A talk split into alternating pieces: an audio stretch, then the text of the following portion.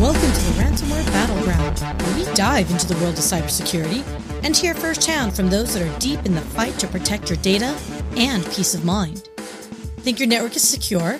Let's check out how secure you really are with this week's chat Protecting and Educating Family and Friends. Today, it's an intimate chat with Paul Fredrickson, cybersecurity consultant, and we also welcome friend and chief technologist at Hewlett Packard Enterprise, Karen Rhodes, to break down how we can help less savvy friends and family navigate the pitfalls of malicious cybersecurity tactics. I'm your host and moderator, Sia Yassa Tornrat. Before we get started, I've got to give a shout out to our sponsor, AirGap, the best defense against ransomware.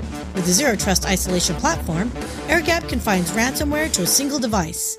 Put an end to threat propagation and protect your infrastructure in minutes, not months. And now, let's enter the battleground.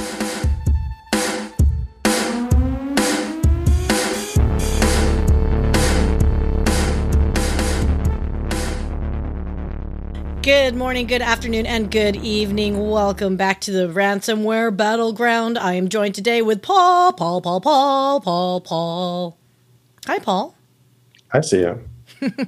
and today's special guest, I've asked my dear friend Karen Rhodes with Hewlett Packard Enterprise, chief technologist for some awesome accounts.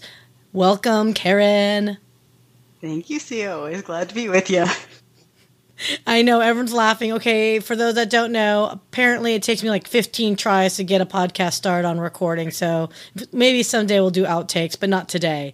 So reason why There we're will be kicking no off, outtakes. There will be. There shall not be any outtakes. So we're feeling a little giddy today, and it's because largely uh, with so many ransomware attacks, and we talked about ransomware being mainstream with John Oliver talking about it. What really prompted me to bring Karen on was because we had a lively discussion on another podcast. The mic is listening. If she should feel like you should listen to that one, but it's about how do we educate and how do we talk to our family about the real threats of ransomware and cybersecurity in general. So I'm calling this Ransomware 101 with a fam bam. So, how should we kick this off, guys? Do you guys, and, and speak up either one, either Karen or Paul, how on a scale of 1 to 10 would you rate your family knowledge on understanding cybersecurity? 10 being they're a cybersecurity expert, and 1 being, oh yeah, let's just pretend they don't have an IP address for anything. I would say most of my family is pretty high on that scale. Um, we'll I've trained my family that. pretty well. Well, you got to give me a number, people. I'll give you an A eight. number? I'll say seven because my dad's a little old. He's he, he used to know computers, but it's fading. It's Okay. fading a little bit. All right. So, so okay. So maybe you guys were not the right demographic to ask because I understand both your families are in technology or extraordinarily um, educated around this because of you guys. So let's make a guess. family and friends. Family let's, and let's friends. say family and friends. Or how about this?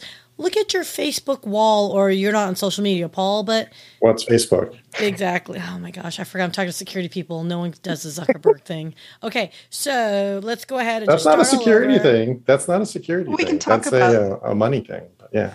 Yeah, but I mean, we could talk about what our family does, right? Well, I mean, there are things that that my family does to secure our privacy and prevent ransomware and all that other fun stuff that we just consider normal, right? It's just like locking the front door or, you know, having an alarm system in the house or a fire extinguisher or, you know, things like that. Doing backups, right? Having all of your digital stuff on some type of a USB drive that, you know, you've got somewhere else sitting in a drawer or in a fireproof safe or something like that. That's just normal um, for my family. That's something that, that we do normally.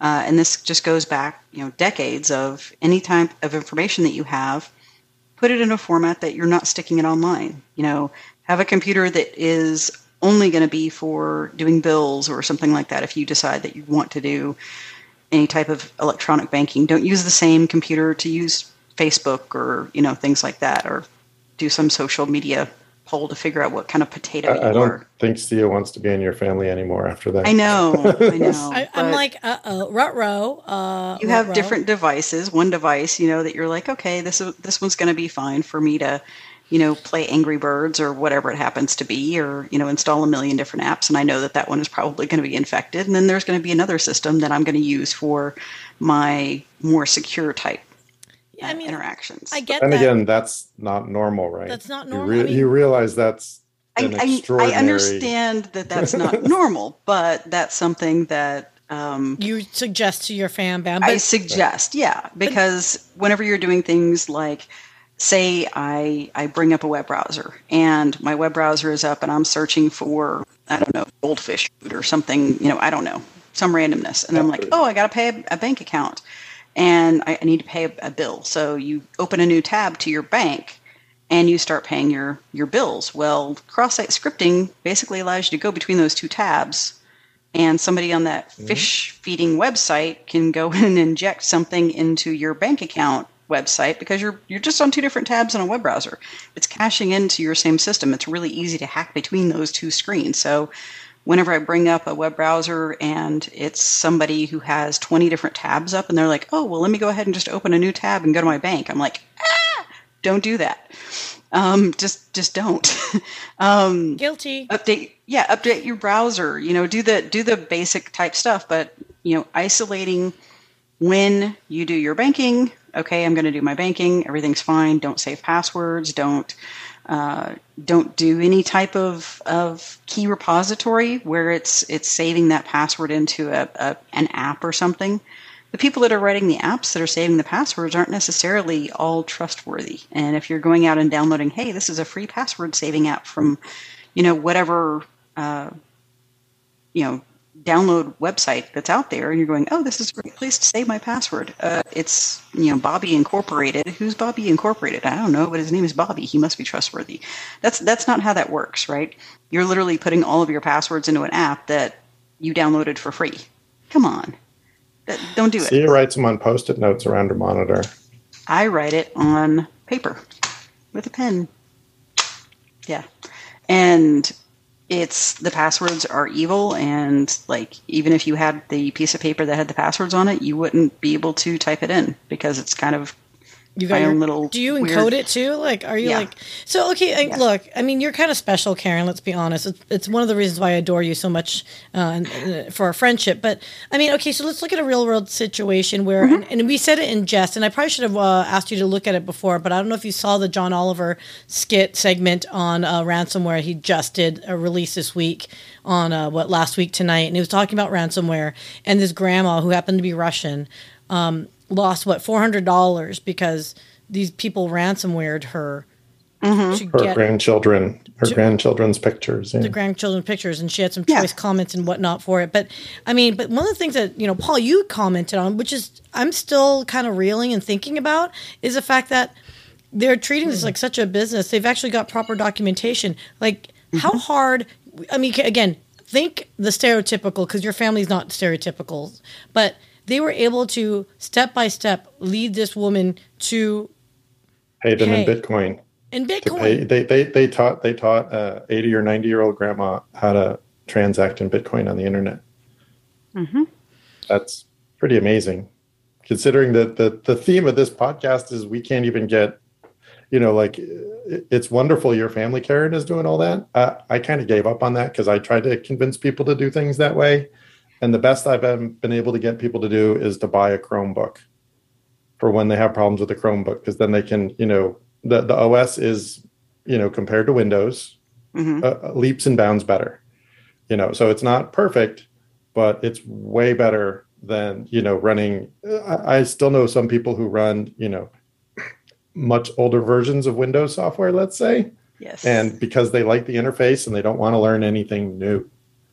Well, whenever my father was still alive, his computer was pretty much just viruses, and I knew Mhm. it. So we basically built him uh, formatting and, and you know reloading disks, so that every few months it was okay. You know, blow away your system and put in the Mhm. disk that we gave you, and if you have any backups, anything that you really want, go ahead and back them up to and we had a pool of USB sticks that we just would give him. And every time that he blew his computer, he would put in a new USB stick, back up whatever content that he had, and then put in the CD and and basically format and reinstall the system whenever it started acting buggy. And I'm like, that that was the only way we could mitigate um, mm-hmm. that risk is is that. But you know, we knew that his computer was literally just swarming with viruses. But what if like what just, if the content that he wants to secure and save is already infected, mm-hmm. and so you're just putting on a USB and you're just reinfecting yeah, over and over again?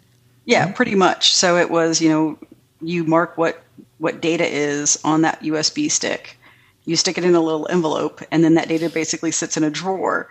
And now that he's passed away, I have a basket full of USB sticks that are probably all infected. I'm never going to plug them into anything and uh, you know a lot of the content he never went back to because i mean how many times do you go and take pictures? He was you know selling hardware and stuff you know um, online so tools and things like that. So a million pictures of you know a power saw and things like that. You're not going to go back and look at that later but he really wanted to have the picture of the power saw. Cool.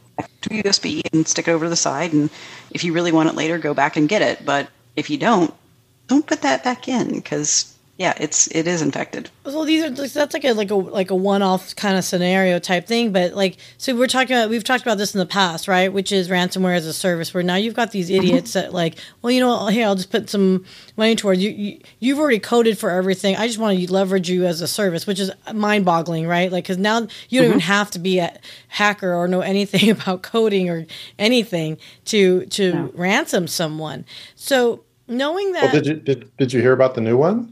Oh no, which new one?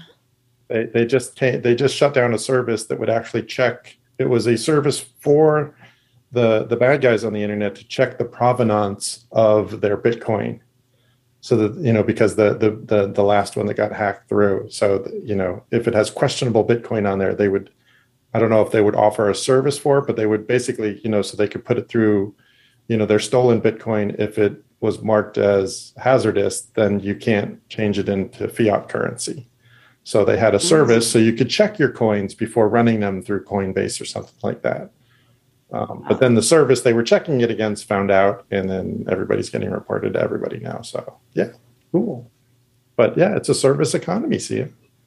It is all kinds. But okay, I mean, but again, like I said, is like the majority of the population is not and will not and do not care but yet they're going to. Oh no, no, yeah, no. and they, they all do. They do everything on their phone. That's that's the way the world is right now. Everybody does everything on their phone. Does hasn't been updated. That's you know a five ten year old iPhone running whatever whatever.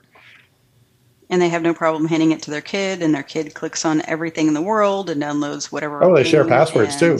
They share yeah. passwords with their kids. It's like you just gave all you know that unlocks everything in the phone. Yeah, yeah, yeah. But they they only play games. Are you sure about that? Yeah, yeah, yeah. Yeah, and whenever that Ferrari, uh, you know Ferrari ends up showing up in your driveway because your kid ordered it online, and you know they. Ordered I thought it was popsicles on. or something, wasn't it? Wasn't there that story with the kid who took the mom's phone and like went somewhere and like ordered all the candy and popsicles he wanted, and then like literally a truck showed up.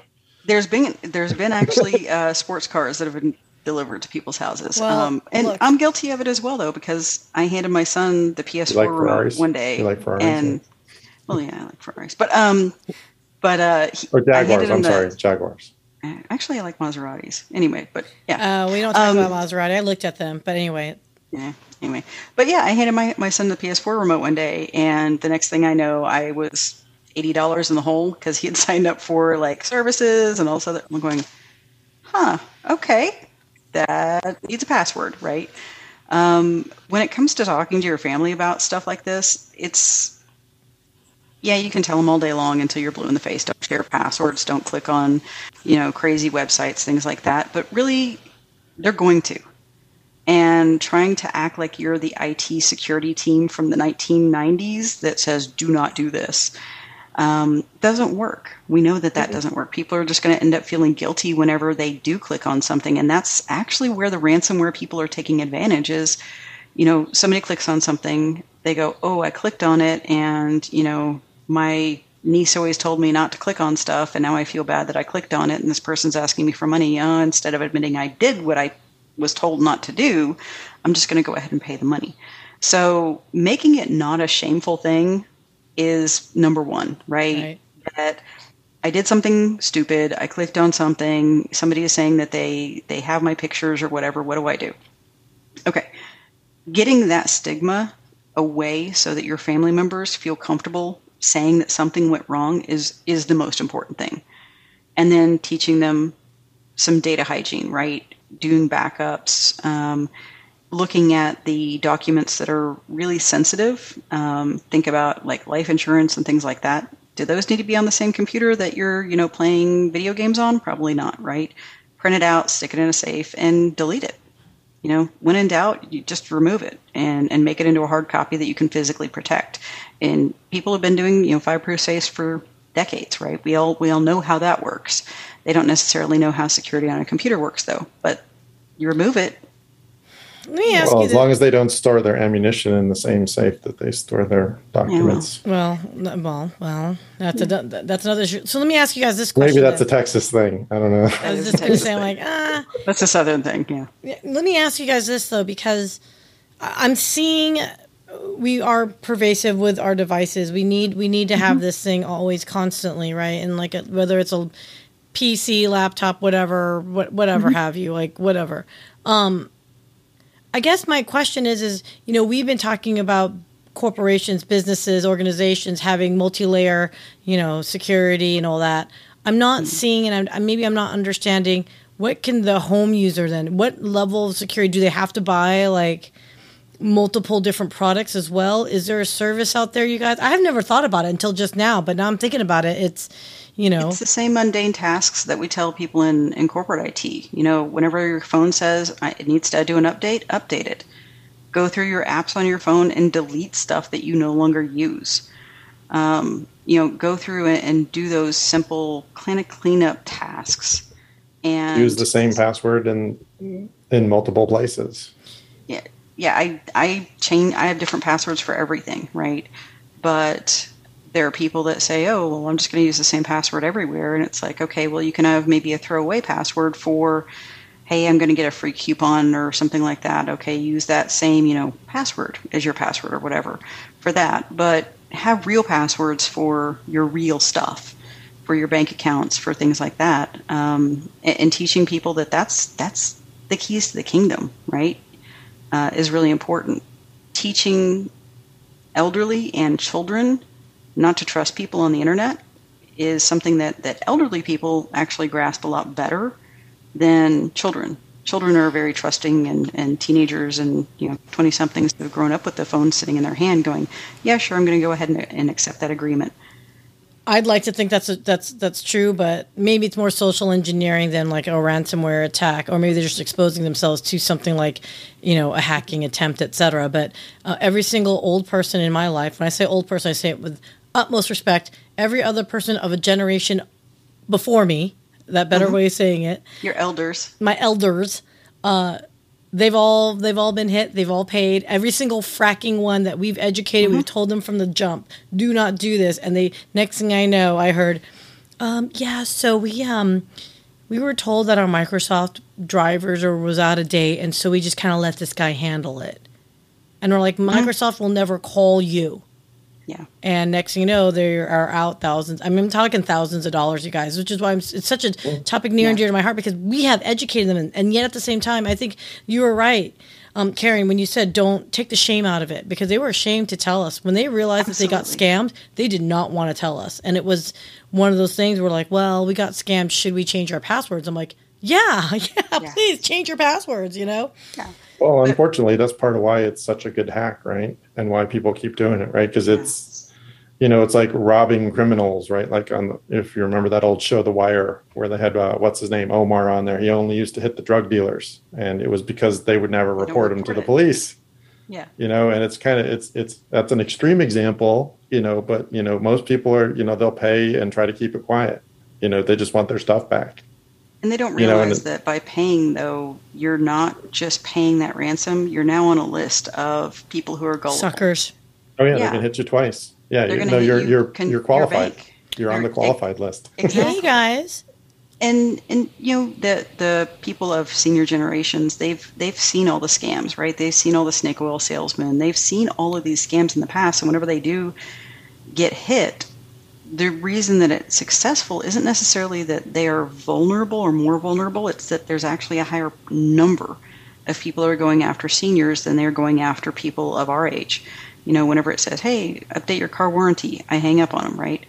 there are seniors that go, "Oh, well, I do have an older car. Maybe that is a legitimate thing now, right?" a warranty they haven't paid for like the last twenty years, but suddenly they they now have to update yeah, their warranty. Exactly. And, and they're like, "Well, yeah, what is that?" Right? So we're in the know on the scams that are going on because we talk about all the time. We're around other people, but you got to think that these are people that are socially isolated. They may be living alone, or you know, not connected to people as much that are connected to what the scams are going on. So um, I got a scam today in my inbox that was, you know, hey, this this executive wants to connect with you uh, on LinkedIn, and I'm like, that doesn't look right. So I go on LinkedIn and I look up the person's name, and the person's name is not there. Like that that person does not exist. I'm like, okay, that that was a scam. So, you know, legit, right? But I didn't click on it. Now yeah. it's because I know not to click on it, right? Well, I mean, it was really, con- you know, there's lots of really convincing things out there, but you know, whenever you do do something wrong, you need to know who can I call. And only about 10% of people that are victims report it to the authorities. See, that's, that's that just makes me so mad. well, I would I would say reported, I would say I think, even more people don't have somebody like us to call and ask, right? Yeah, and they don't know who who to turn to. So, you know, looking at the the local police station, they actually do want to help you, right? They do have cybersecurity people that want to know what scams are running in their area. Karen, I live in an area with lots of seniors, so I, I want to say yes, and I believe you on that, but I'm telling you right now, no, no. Uh, well, no, so they, they they want they, to help. How effective they help. are at helping. Oh no, how effective they are at helping. But yeah, I mean, I what mean, they will do is they want to know what scams are going on. I'm the pessimist. I'm going to say it, and they're they're, going to send you on though to the right people. They're they're so, still strapped for resources. No, I'm going to argue this one. Sorry, okay. guys, and I and I, and I'm, I want to. I'm assuming we're all good people and the intentions there, but the thing is, we're so strapped for resources that I feel like no, there's not enough um, expertise in cybersecurity, which is I think plays into the fact that government needs to d- spend money to f- build out a cybersecurity you know agency that is for local you know local government. They're not you know, do it. They're not so do it. if if you got somebody who is doing cybersecurity locally for my area, it's going to be pulling from my talent pool.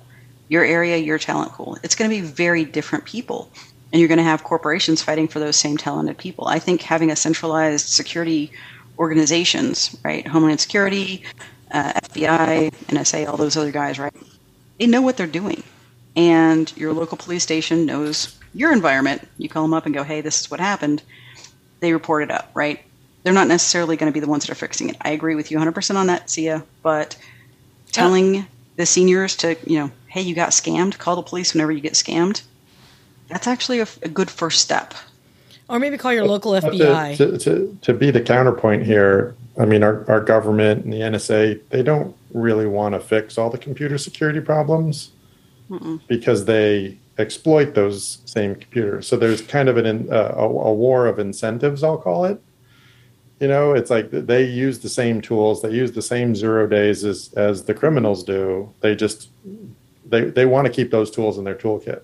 So they're going to say a lot of things but i don't know that they're actually ever going to you know because i'm old enough that the first computer i used was made by ibm you know it was a big mainframe and that thing was rock solid. And then everybody switched over to this new thing called unix you know because it was all new and cool and you know, and it was also much buggier. you know, and as a society, we seem to have made the choice of we don't want old and steady and solid and slow. We want all new and cool. We so want fast we, we, and buggy. Yeah, and we we we've gotten to the point where it's like software is no longer, you know, the uh, the the software releases on those mainframes were glacial. I mean, they took forever and ever, but those things were if if the thing had its own problem, the mainframe would call IBM up, and then Mr. IBM repairman would come to your door and say like, "Oh, the box called us, and we're we're here to fix something." That doesn't right. happen anymore, you know. And we're now in this thing where it's like companies ship out buggy beta code software, you know, and they they have yeah. these you know bug bounty programs and everything like that. But half the time, the government goes in and buys the bugs before they're even released, and then you know NDAs these people just so they can keep their toolkits running. They buy the bug. You can do this. Yeah, you can buy zero days. Who do you think buys most of the zero days? It's the government entities. Oh, I guess that makes sense. That makes sense. I, I, I never thought about it. Yeah, well, I mean, you go to Stuxnet, right? Stuxnet was a unique combination of, I think, two or three, three, you know, because that's usually how you can tell a state actor does some of these things because they're expensive, right? People who know, they know the value of the zero days. So if you see an attack or some kind of, you know, thing going on where it has like three or four of these zero days and they're multi millions of dollars or however many each, you know that somebody with very deep pockets, probably a government, did that. Because it's also once you use them a little bit, they're kind of they get fixed, and then you got to go get new ones. And that goes to the point of whenever we're talking to people that are in the general community, they're never going to be able to secure everything. It, they're going to get hacked. They're going to have a vulnerability. They're going to have some type of a ransomware event happen in their lives teaching them how to do backups of you know the family pictures and, and not keep that critical information on their computer at all just print it out stick it in a you know safe stuff like that delete it um, go go to best buy buy yourself a nice big giant hard drive and have a yeah. multiple and or actually buy multiple hard drives exactly and then put them in different places of like family pictures like yeah. i remember my sister she had a, a she flipped out because you know her, her laptop with all of my niece's pictures on it you know, broke. And, mm-hmm. you know, I was able to, you know, disassemble the laptop and, and get the pictures back. Um, but that's not a normal thing, right? Like your chances, like uh, Fry's doesn't exist anymore, right? Like you can't bring your computer down to Fry's and have them, you know, their crack team of whatever, you know, yeah. fix your computer for you. Rest in peace, Fry's. That I've had external USB, you know, external drives that died. So oh. you're absolutely right. You know, you need to have multiple copies of it. So having a couple of drives, they're really cheap. You know, run out on Black Friday. Those end up being on great sales uh, during Black Friday, and the the size of these drives is massive. I mean, it's going to back up everything that you've got uh, to these systems and set it up as you know. Okay, I check my finances every six months to make sure I'm on target for you know staying in retirement. Okay, whenever you're doing that, go ahead and check then your backups of your of your you know current photos and things like that. You know, it, it's just a, a routine maintenance that needs to be done. Uh, but taking the shame out of it so that as soon as something does happen, instead of them paying the ransom, that they reach out and tell somebody about it, that goes a long way to them not being victimized in the future. So let's just tie it all together in a pretty little bow because the reason why I was really excited to talk about, you know, how to protect our, how to have a conversation with the fam bam, right? Because, mm-hmm. you know, like I said, you guys are, I should have realized you guys have unusual family and upbringings because you guys are both like hella smart people. But, um, what I find, and it's just like glaring at me over and over again while I'm listening to you guys talk, if you were just simply to apply it in a corporate environment, it's the same freaking process. It's the same thing but greater mm-hmm. scale, right? It's mm-hmm. back up your stuff. Have backups. Like have offsite backups, right? That is like a hard drive for all intents and purposes, a hard yeah. drive outside of your yeah. main computer to make sure your policies are all up to date. The fact that you're updating when you're supposed to be updating, um, you know, to ask for help, right? Uh, reach out, right? And I'm not saying call the help desk. I'm not, yeah, call the help desk, uh, you know, or, you know, this is my little shout out to help you know the vendors out there but yeah there are solutions out there that could probably help you if you have and you run a multi-billion dollar network uh, you know sometimes your vendors will have that expertise because they've seen it repeated across you know multiple platforms etc so you're not mm-hmm. you know the only you know bell of the ball if you will of a target right um, what else is that we were talking about that I'm like totally applicable, which is also, why ransomware battleground so ma- matters because it's a smaller scale. So, also look at simplifying technology. So, as we age, our mental faculties degrade, right? I've got Alzheimer's and dementia in my family. I know that at some point in my future, I will be not of a cognitive ability to understand that somebody is scamming me. And I will need to have, you know, a flip phone or something like that that doesn't have apps that I can't do anything else on, right?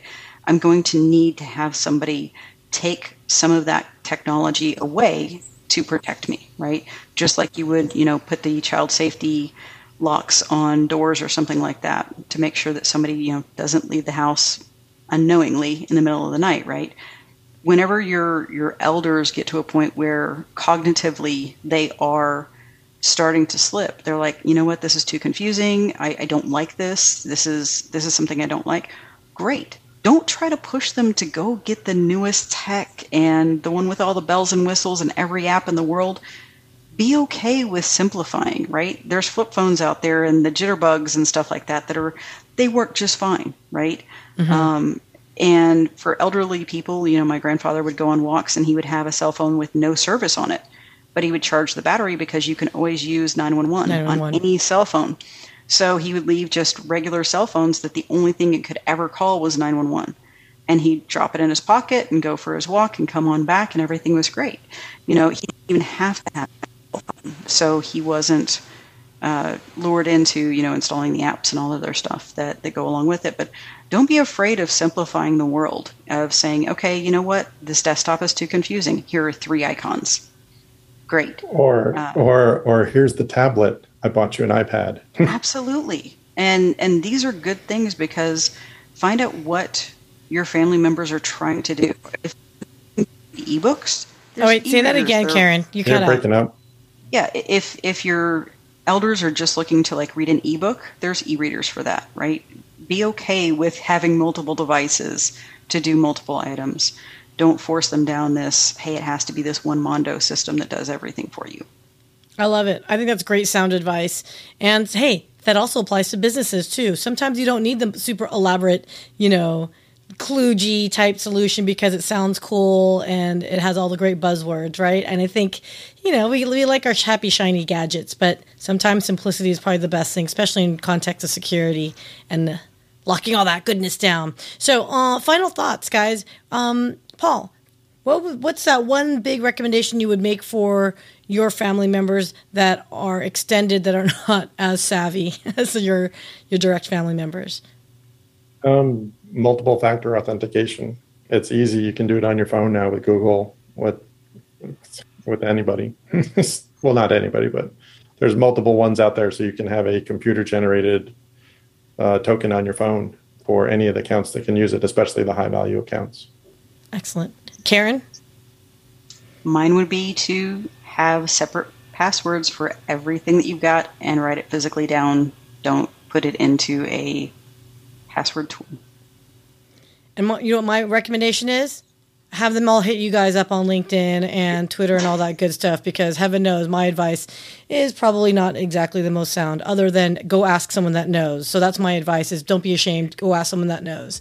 So Everyone, thank you so much for your time on the ransomware battleground. I think we're going to wrap this up and hopefully everyone's family is safe. So, peace out, everyone. Have a great evening, afternoon, and morning.